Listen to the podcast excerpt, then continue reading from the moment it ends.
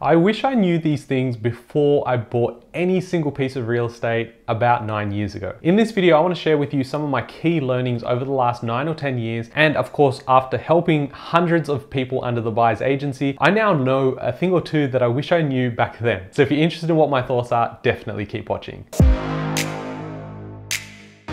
Hey guys, my name's Ravi and welcome back to Personal Finance with Ravi Sharma. If you're new here, smash that subscribe button because I talk about real estate, cryptocurrency, and financial freedom. Occasionally, I'll talk about KFC because I absolutely love it, but more on that later. Now, if you're new to the channel and have no idea about what I do, how I've invested, then definitely go check out this video. It's from a couple of years ago, but it gives you an insight as to the types of properties I've invested in, why I invest in those types of properties, and what the portfolio used to look like. Now, what you'll find is, yes, the portfolio has actually performed really well. I think on average, the growth is about 11 to 13% every year across the entire portfolio. It's astounding given it's been over such an extended period of time and it went through periods where APRA tightened their lending restrictions. We had obviously the pandemic boom, we've had prices correct, we've had interest rates go up as well, and the portfolio keeps kicking goals. And that really is testament to the data-driven approach that I have personally with my portfolio, but as well as that when we go ahead and purchase property for investors. If you're interested in how the buyer's agency works, you can go check out this video so I don't have to talk about it in this video and take up your time. Now, one of the key learnings I had when starting out, and yes, hindsight hindsight's a beautiful thing. Mortgage interest rates were closer to about seven or 8%. So very similar to where we're at now, if not a little bit higher at that point. And what I got told back then, and it really drove me into actually getting into real estate was from the time you're 20, if you buy 10 properties over the next 10 years, by the time you're 30, you'd have 10 properties. What you could do then is use five of the properties equity to then pay off the other five houses and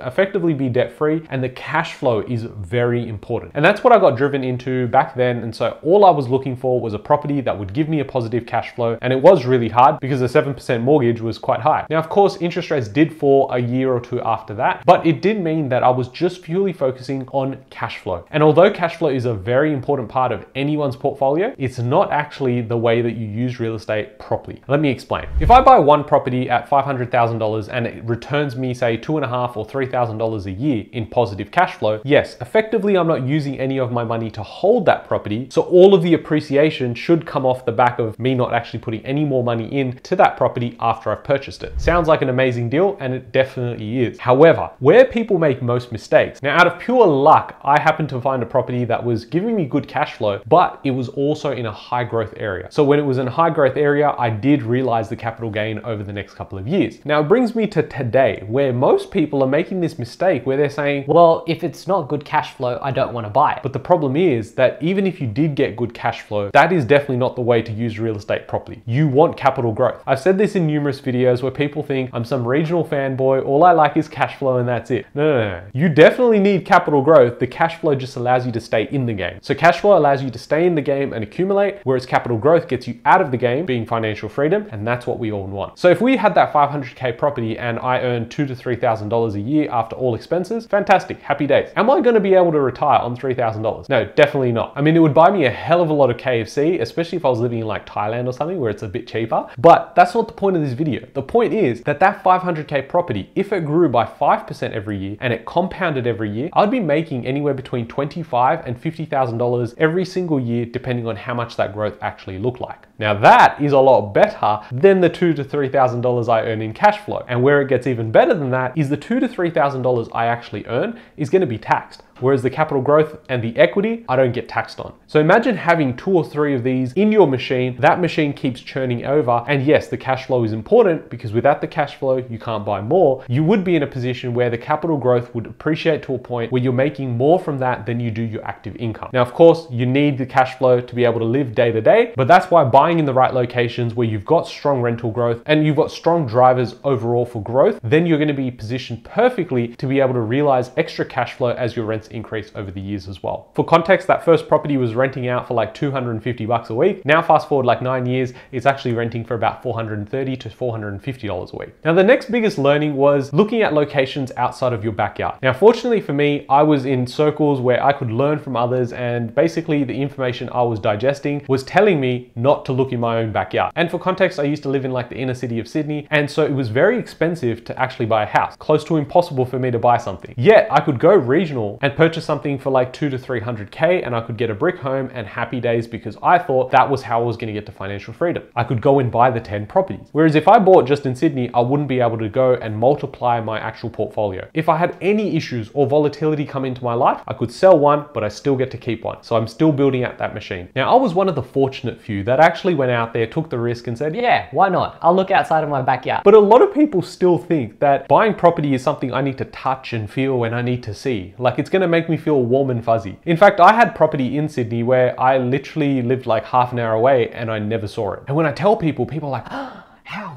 Why wouldn't you go and see it? Why wouldn't you go to the walls and touch it? At the end of the day, what the hell am I to get out of going and touching the brick wall or seeing there's a property there? I've put in like 10% of my money, so I take on some risk, right? But the bank just put in 90%. They've sent a valuer there to go check out the property. I have someone living in the property paying me something. I have a property manager taking care of it and giving me reports about how the property looks. So what am I to do there, sitting there and saying, Oh, yeah, this looks nice.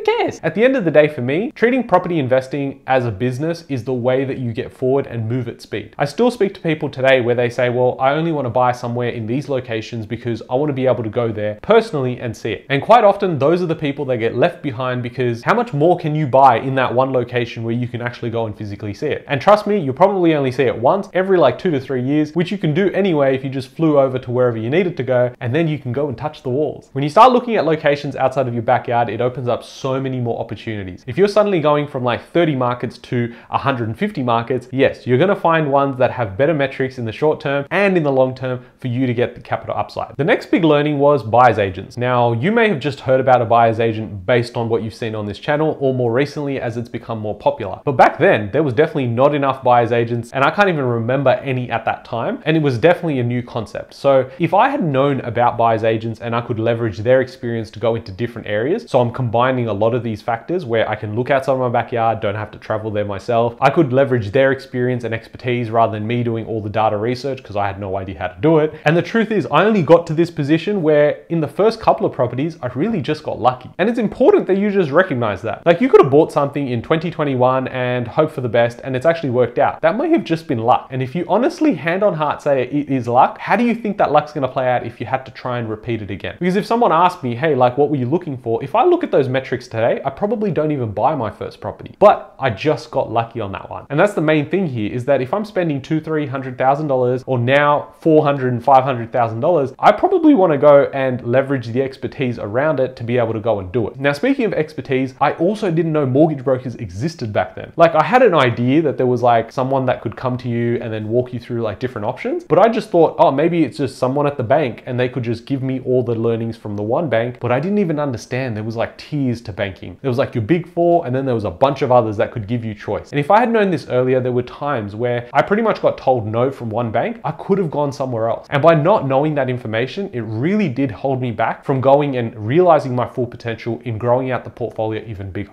Now, before I cover off the most important learning out of all of this, smash that like button because that way we can get this video out to more people so they don't make dumb mistakes by going out there and buying KFC. No, why? I keep mentioning KFC because it's on my mind, but I apologize. The main thing is we don't want people making more mistakes by buying the wrong dud properties and actually going out there being fully educated before taking that next step. Now, the most important learning is this one because I remember sitting there and I would look through magazines and I would say, okay, Not the magazines you thought. No. Get your head out of the gutter. What I was looking at was property magazines. What a nerd, what a loser. I used to sit there and say, okay, these are the top 100 suburbs, and I would look there and I'd see all the data, and I'm like, yes, okay, these are the places I'm gonna look. So what's the next thing I do? Hop onto realestate.com and I find everything that was in that suburb. But that was where the learning was. If the media is covering it now, it's probably too late. And what you're starting to see is a lot of areas that are the best places to buy are like areas of Western Australia where we actually bought a shit ton of property about 18 to 24 months ago, just before we started seeing price appreciation. And that's the whole idea behind getting the experts involved. Because I can tell you now, we hardly buy anything in Western Australia. We're looking everywhere else. And there's so many good opportunities out there that instead of just focusing on the short term, you're going, how do I position myself for what comes next? And that often is quite scary for people because it's easier buying when things are going up. You're like, Hey, property prices went up here 10%. Let's go there. versus if you're going into an area which hasn't really done anything for about two or three years, but there's some information coming finding out that there's certain things happening there, you're like, There's more risk there. and that risk to reward is how you've got to figure out what you can actually do in real estate investing and actually wanting to grow it out. Because if you do what the mass majority do, you'll end up with one or two properties, call it a day, and you might be happy. But that isn't going to get you to financial freedom. You've got to do what the 1% are willing to do. So if you're sitting there watching TV, waiting for like these hotspot opportunities, someone's going to mention it in a YouTube video, someone's going to email me, this is the best place to buy, chances are it's already done. There's thousands of other people already there, and you're now just buying the crumbs that are left over. And chances are you buy a dud property at the wrong price. And real estate is all a game of buying well. So buy before the hype, sell into the hype is pretty much how you want to do it. If you're a long term holder, you can buy it well and sustainably hold that as you go out and use the equity to build more positions. I hope you guys have enjoyed this video, learned a thing or two, and I wish this video was available when I started investing. So if you've just started investing and you get some value, definitely leave me a comment down below. I'd love to hear from you. And until next time, I'll catch you on the next one. It's KFC time. Let's go.